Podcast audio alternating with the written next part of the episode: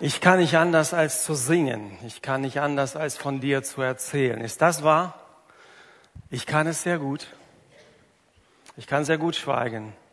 Ich kann auch sehr gut ohne singen, fragt meine Frau. Zum Glück singe ich manchmal nicht. Ich nur eine Halle leer gesungen. Ähm, für all diejenigen, die heute zum ersten Mal da sind, wir sind in einer Predigtreihe und für euch ist es so ein bisschen, als ob ihr so mitten in den Film hineinkommt und nicht wisst, was ist bisher passiert oder worum geht es. Als Gemeinde versammeln wir uns hier an jedem Sonntag und wir besprechen Themen, die für uns wichtig sind. Und manchmal, wenn du am Sonntag zu Besuch kommst in eine Familie und dich an den Mittagstisch sitzt und du sprichst und ihr unterhaltet euch, dann merkst du auf einmal, da kommen Themen durch, die mit der Familie zu tun haben, mit dir nicht so viel zu tun haben. Und bei so einem Mittagsessen bist du heute dabei. Falls du selten in der Kirche bist, heute zum ersten Mal da bist, dann sitzt du beim Mittagessen einer Familie, die über ihre Angelegenheiten so ein bisschen spricht und du nicht immer weißt, worum geht es da, aber es klingt so durch, dass es wichtig für sie. Also wenn du heute zu Besuch bist, nicht so oft in der Kirche bist, weißt nicht, worum es beim Thema geht, lehn dich einfach zurück, du bist aus dem Schneider. Schön, dass du da bist. Genieße die Zeit hier mit uns. Uns geht es bei diesem Thema Leben für meine Freunde nicht darum, dass wir sonst nicht für unsere Freunde leben, dass sie für uns nicht wichtig sind oder irgendwelche andere Dinge, sondern manchmal gilt es einfach, uns an Dinge zu erinnern. Manchmal vergessen wir, wie wichtig manche Dinge sind. Manchmal leben wir unser Leben von Montag bis Sonntag, von Montag bis Sonntag und sind in unserem Alltagstrott und vergessen, ne, was ist Gott wirklich wichtig. Der Vers, den Viktor vorhin gelesen hat, offenbart Gottes Herz. Das ist ihm wichtig. Er kann es nicht haben, dass Menschen verloren gehen. Er kann es nicht haben, dass Menschen ihn nicht kennenlernen und so in die Ewigkeit gehen. Dafür hat er seinen Sohn gegeben. Deshalb ist es gut, dass du da bist. Am Sonntag, Gemeinde am Sonntag heißt, wir sind eine Familie, die Besuch erwarten. Und deswegen versuchen wir das auch so gut wie möglich und verständlich wie möglich auch hier weiterzugeben. Als Jesus auf Erden war, sprach er eine Einladung aus. Und diese Einladung galt nicht nur seinen Schülern, nicht nur den Menschen, denen er begegnete, sondern die gilt auch uns heute. Und die Einladung ist, eine Brücke zu sein, eine Brücke für Menschen zu ihm, zu Jesus zu sein. Die Einladung heute an dich und mich, die wir gläubig sind, die wir Christen sind, die wir Jesus folgen, ist, sei eine Brücke für Menschen, die dich umgeben, zu Jesus hin. Und weil Menschen so unterschiedlich sind, wie wir, die wir von Jesus gerne erzählen würden, aber auch diejenigen, die, denen wir das erzählen möchten, kann es nicht sein, dass es nur eine einzige Möglichkeit gibt, wie wir es machen. Aber ich glaube, das ist, was uns am meisten hemmt. Manchmal glauben wir, uns werden die Worte nicht reichen oder wir glauben, eine Beziehung wird dadurch kaputt gehen. Aber ich glaube, das Grundproblem für uns, offen darüber zu reden, was unser Leben verändert hat, wer unser Leben verändert hat, liegt nicht an Mangel an Worten oder anderen Dingen, sondern der Glaube, dass wir alles auf eine bestimmte Art und Weise machen müssen. Möchte euch eine Anekdote aus dem persönlichen Leben erzählen, die zwar einerseits witzig ist, andererseits aber auch äh, mehr etwas verpasst hat, was mich gehemmt hat später. 1993 bin ich zum Glauben gekommen, mit 21 Jahren, im Juli, am 31. Juli. Und ein Jahr später sind wir mit der Jugendgruppe, zu der ich gehörte, in die Freizeit gefahren. Und Teil dieser Freizeit war, dass wir an einem Samstag in die Stadt fahren würden und dort Menschen von Jesus erzählen würden. Könnt ihr euch mich in 93 vorstellen? 20 Jahre her, über 20 Jahre her. So Lackschuhe, Stoffhose, Lederjacke, Bibel im Leder, schwarzen Lederumschlag. So war ich gewappnet, also eine Spargel im schwarzen Leder quasi. Und so sind wir an diesem Samstag rausgefahren in die Stadt und äh, wir gingen dann umher und meine, am Samstagmorgen, 9 Uhr, wen willst du draußen antreffen? Menschen, die zum Einkaufen hetzen oder sonst irgendwo. Es war keiner da und den einzigen, den ich auf der Bushaltestelle entdeckte, der versuchte noch nüchtern zu werden von dem Tag davor. Und als er mich sah, dann sagte er nur, verzieh dich. Er sagte es ein bisschen anders, aber ich war sehr gehorsam, als ich den gesehen habe und bin dann auch gegangen. Die nächste glorreiche Idee war, in ein Eiscafé zu gehen, das auf dem Weg, auf meinem Weg lag, als ich da durch die Straßen ging. Und ich ging da auch rein, habe mir ein Eis bestellt, dachte so, setze dich hin, guckst dich um, siehst vielleicht ein paar Leute, guckst, was passiert eigentlich. Und ich merkte Mitarbeiter, die tuscheln, schauen immer wieder rüber und irgendwann mal habe ich mich nicht wohlgefühlt, bin einfach gegangen. Und stelle fest, mein Freund war kurz davor da, auch. Lackschuhe, Stoffhose, schwarze Lederjacke, Bibel im schwarzen Lederumschlag. Sehr menschenfreundlich. Ihr könnt euch vorstellen, was an dem Tag passiert ist. In mir ist etwas zerbrochen und ich habe gesagt, nie wieder, nie wieder. Aber nicht, dass man nicht anderen von Jesus erzählt oder über die Rettung, die Gott vorbereitet hat, sondern diese Art und Weise nie wieder. Und vielleicht bist du auch hier, der so ähnlich oder irgendwas erlebt hat, wo er sagt, es hat nicht geklappt, es ist schief gegangen und seitdem nie wieder. Heute in dieser Predigt geht es darum, du musst es nicht auf eine bestimmte Art und Weise machen. So wie du anders bist als ich, so wie die Menschen anders sind als du, denen du das erzählen möchtest, gilt es auf eine persönliche Art und Weise, eine Brücke für Jesus zu sein.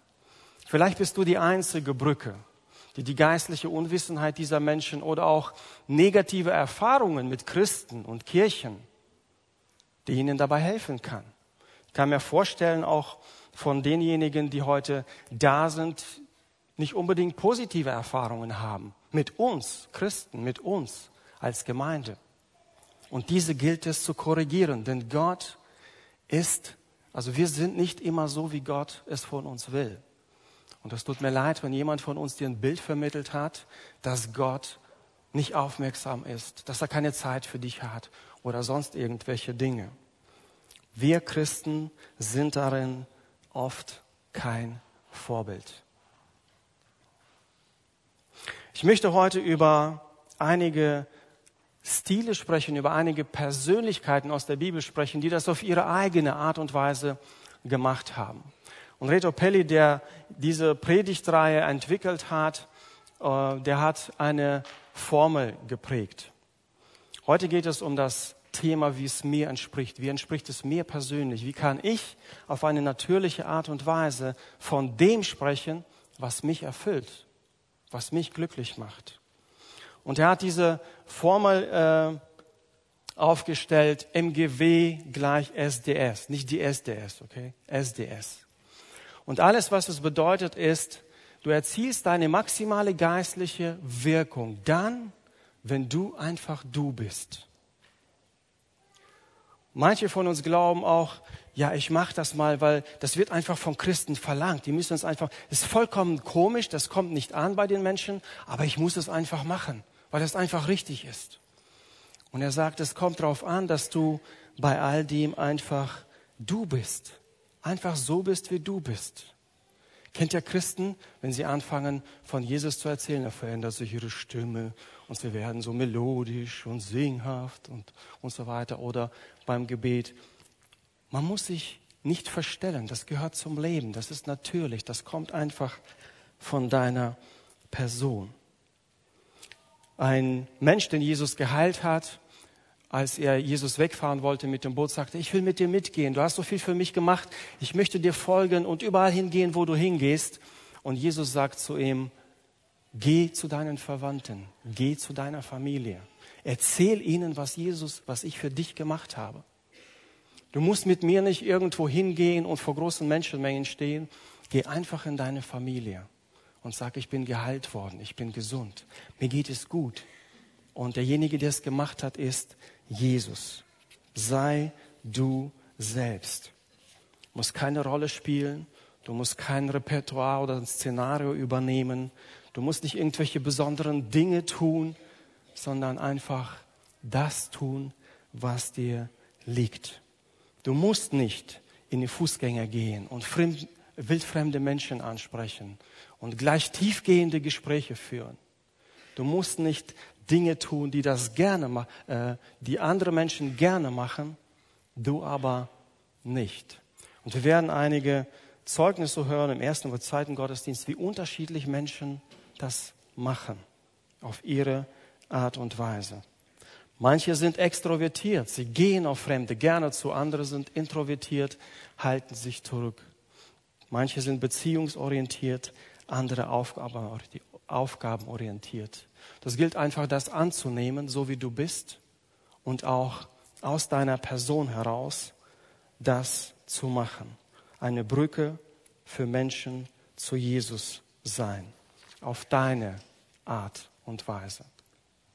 Der erste, den ich euch vor die Augen führen möchte, ist der Apostel äh, Petrus.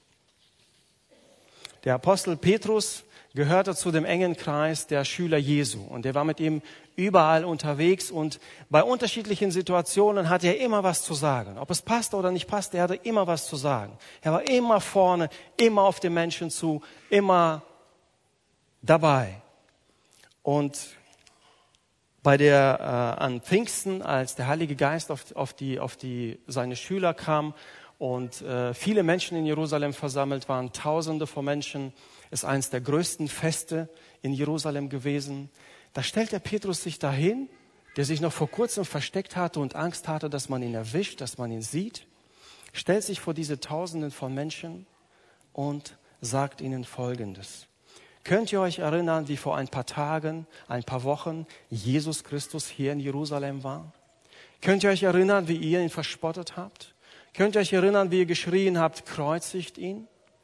Könnt ihr euch erinnern, dass ihr daran schuld seid, dass dieser Mann, der Gottes Messias ist, Gottes Gesandter ist, gekreuzigt wurde? Er ist auferstanden. Er ist in den Himmel gefahren. Er sitzt zur Rechten Gottes. Und ihr, sagt er ganz direkt, und ihr seid schuld daran, dass er getötet wurde.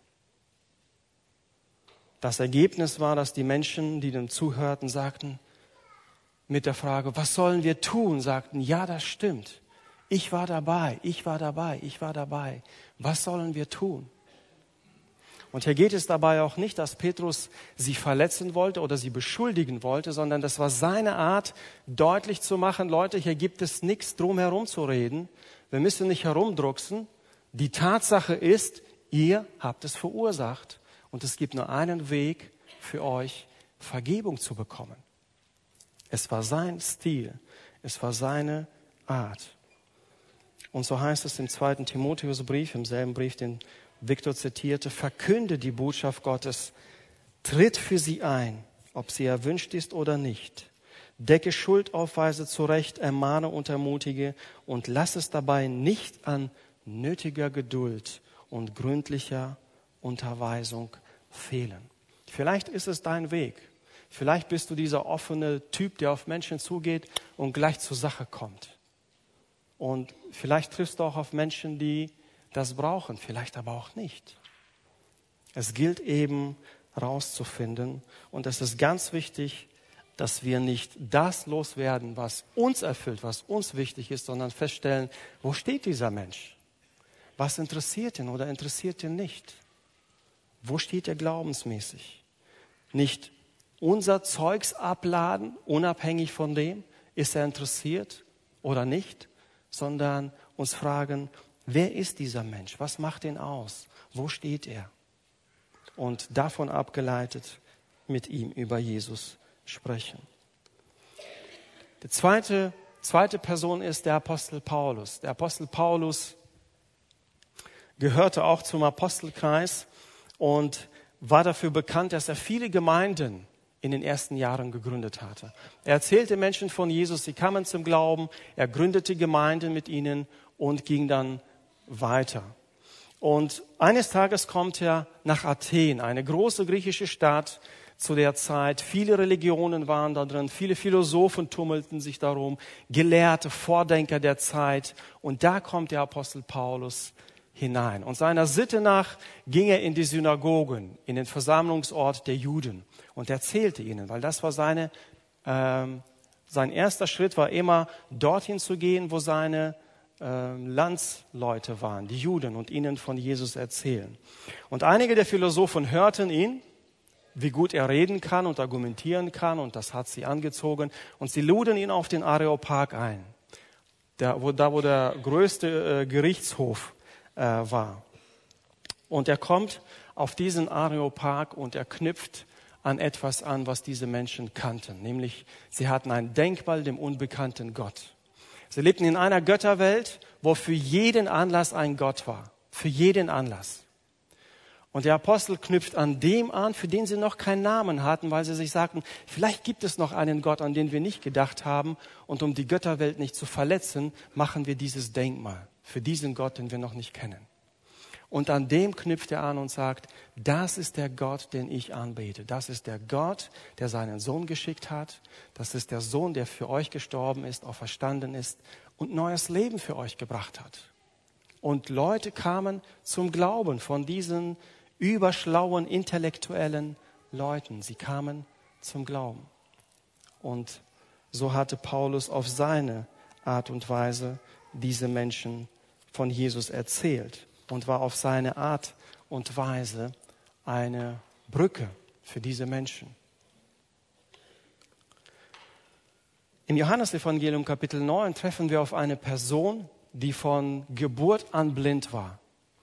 Nichts. Sie hat nie Licht gesehen, sie hat nie Menschen gesehen, sie hat nie etwas gesehen. Und Jesus heilt diesen Mann. Er ist sehend. Und nun trifft er auf die Menschen, die ihn nur als blind kennen, wie er gebettelt hat, wie er vorne am Tempel gesessen hat. Der hat noch nie jemanden oder etwas gesehen. Und so im, im, in diesem Kapitel im Johannesevangelium trifft er auf ganz unterschiedliche Personen. Seine Nachbarn treffen ihn, sagen, hallo, bist du nicht der und der? Warum kannst du sehen? Dann trifft er auf die Pharisäer, die damaligen Theologen, und die fragen auch, was ist passiert? Warum kannst du sehen? Und schließlich trifft er auf die führenden Leute, auf die, auf die ganz hohen. Und auch sie fragen sich, wie kann das sein, dass ein Blindgeborener sehen kann? Und bei jeder dieser Begegnung macht dieser Mann nichts anderes, als zu erzählen, was mit ihm passiert ist. Ich war blind, da kam dieser Mann, er hat mir was auf die Augen geschmiert, er hat mir gesagt, geh zum Teich, wasche deine Augen und du wirst sehen werden. Und so ist es passiert. Das erzählt er seinen Nachbarn, das erzählt er den Pharisäern, erzählt er später allen Leuten. Alles, was er macht, ist, das zu erzählen, was mit ihm passiert ist. Der zeugnishafte Stil.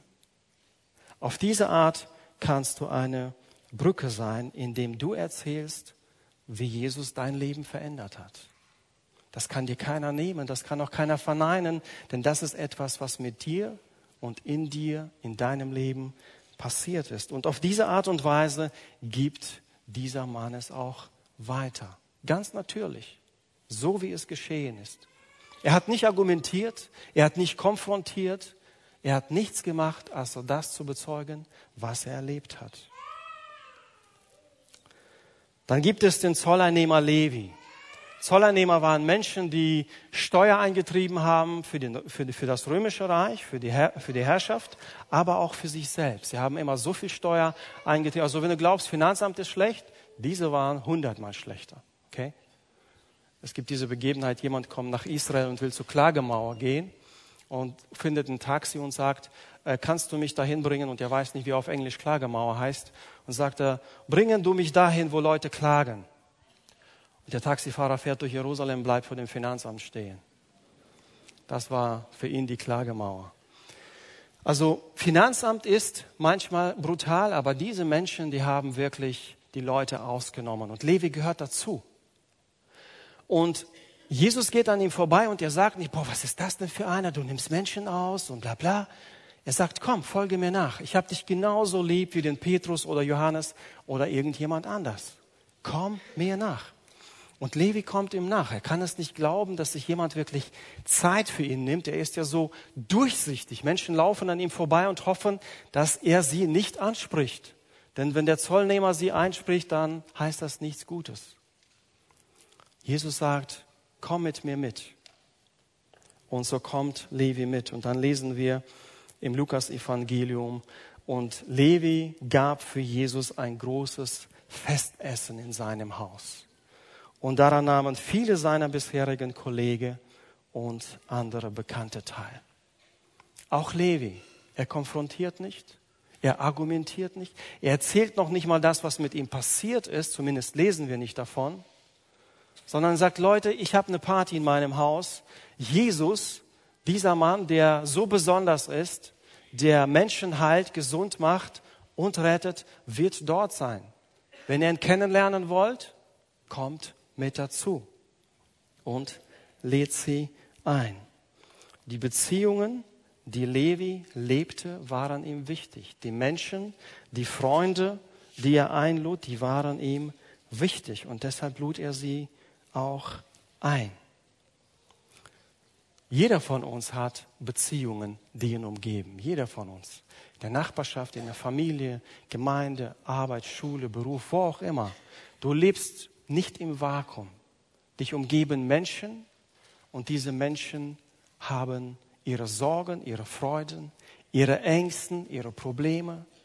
Und es gilt, das Leben mit diesen Menschen zu teilen.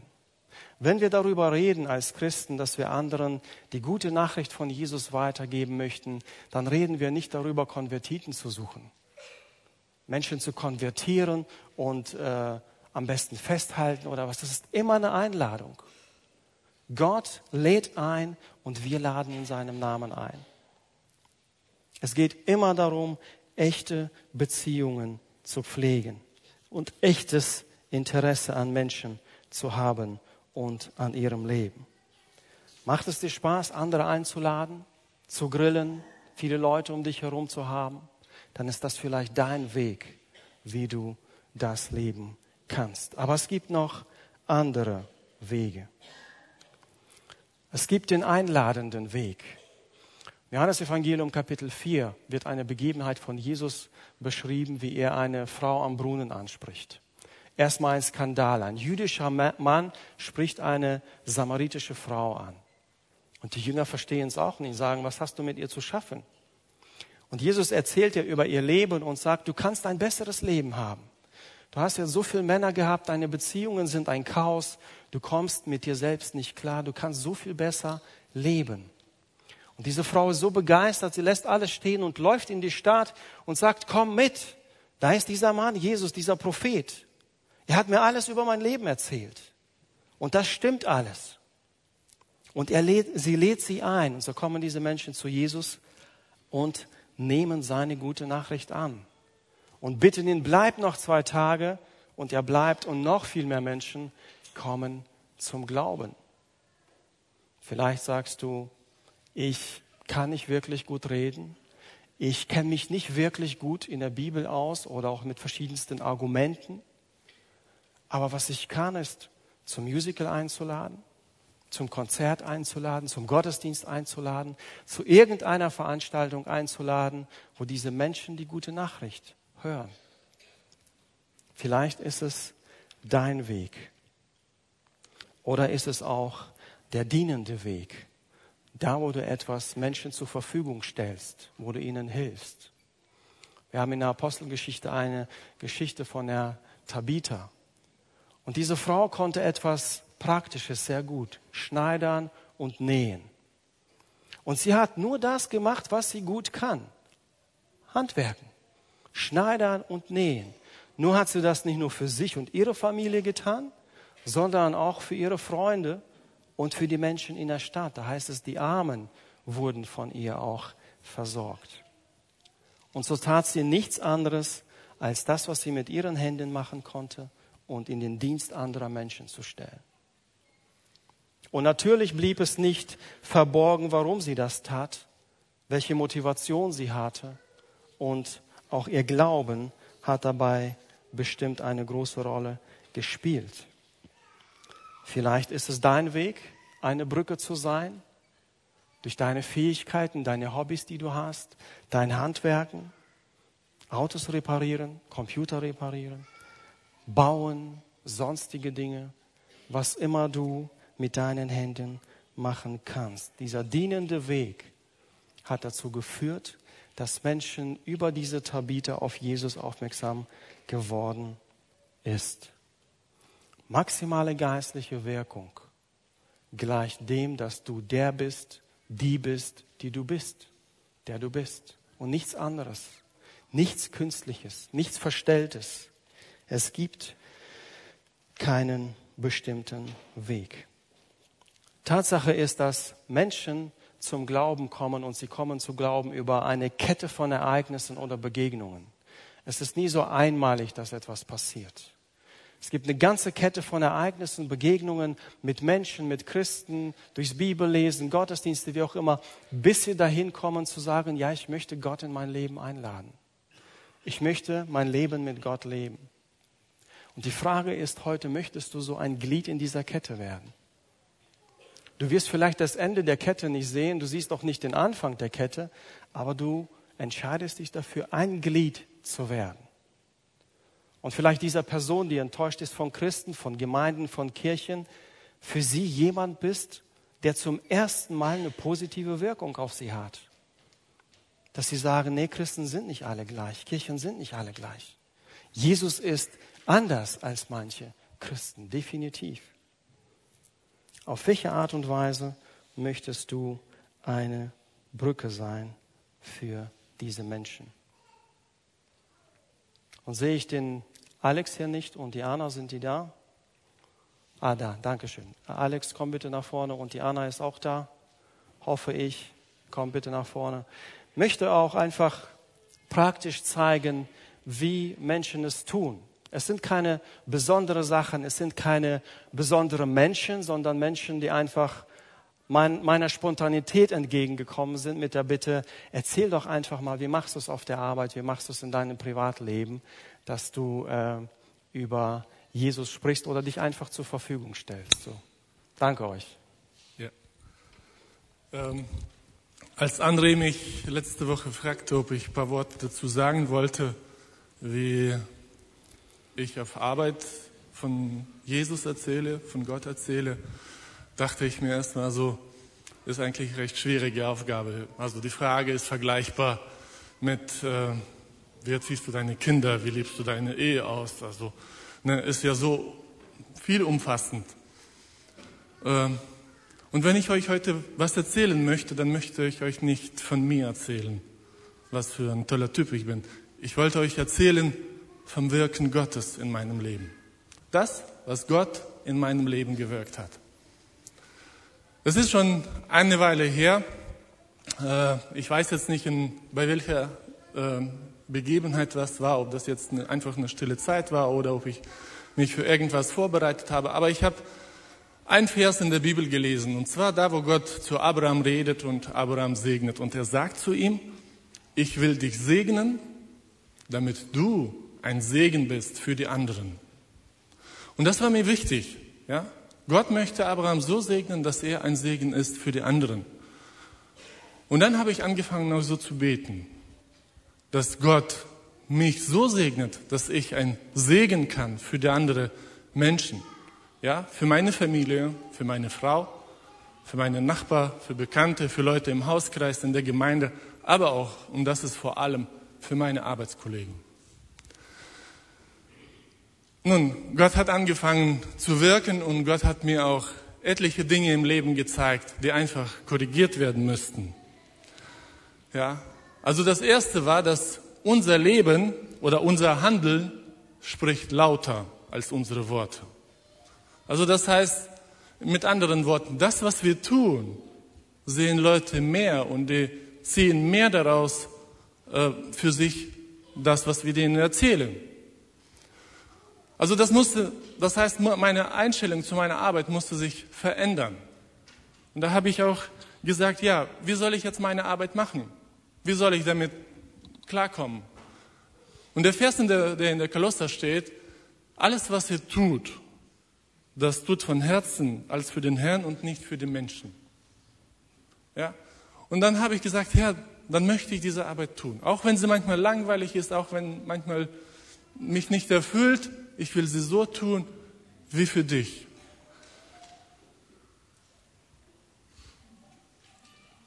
Das dritte war, äh, damit unser Reden ankommt, muss unser Reden und unser Tun 100%ig übereinstimmen. Das sind die drei Prämissen. Und so habe ich mich darauf eingelassen, dass Gott mich verändert. Und daraus haben sich dann sehr viele Möglichkeiten ergeben auf der Arbeit. Also manchmal ist das einfach ein Gespräch am Kaffeeautomat, der gerne und mal eine halbe Stunde dauert oder noch länger. Manchmal ist das so, dass man auch nach dem Feierabend bleibt. Also waren schon so Sachen, dass man zweieinhalb Stunden einfach nach Feierabend mit Kollegen geblieben ist und über unterschiedliche Dinge gesprochen hat. Ich habe ein Vorrecht, ein großes Büro zu haben, wo ich einen Besuchertisch habe. Und ich erlebe es immer wieder, dass die Leute kommen einfach mit einem Kaffee dahin und wollen über ganz unterschiedliche Sachen reden. Ja, ich, ein junger Kollege kommt dahin und sagt, meine Freundin ist schwanger, was soll ich tun? Was würdest du mir raten? Also ich habe nie erwartet, dass ich meinen Kollegen irgendwie einen Rat geben könnte. Oder ein anderer kam zu mir letztens und sagte, ja, mein Vater liegt im Sterben. Würdest du für ihn beten? Ich habe es nicht erwartet und es ist auch nicht so, dass ich den Menschen irgendwie nahe rücken möchte. Aber das kommt von den Menschen selber. Gott wirkt in unserem Leben, wenn wir das zulassen. Äh, Seit einiger Zeit kommt ein junger Kollege ständig zum Gottesdienst mit mir. Also ich freue mich darüber sehr. Er hat sich jetzt auch zur Taufe gemeldet, also war auch beim Heinrich Voth im Glaubenskurs, hat sich jetzt zur Taufe gemeldet. Also mit dem haben wir sehr, sehr viel Zeit miteinander verbracht, sehr viel Zeit miteinander äh, gehabt, wo wir über Glauben gesprochen haben. Irgendwann fragte er, kannst du mir, welche Bibel soll ich mir kaufen? Ich sagte, ich schenke dir eine. Ja und äh, hatte angefangen zu lesen, hat sich entschieden, freue ich mich sehr darüber. Also Gott wirkt in unserem Leben, wenn wir uns äh, auf ihm einlassen. Dankeschön. Ja, hallo, ich bin die Anna Kröker, ich bin 29 Jahre alt und meine Stile sind Beziehung und Zeugnis.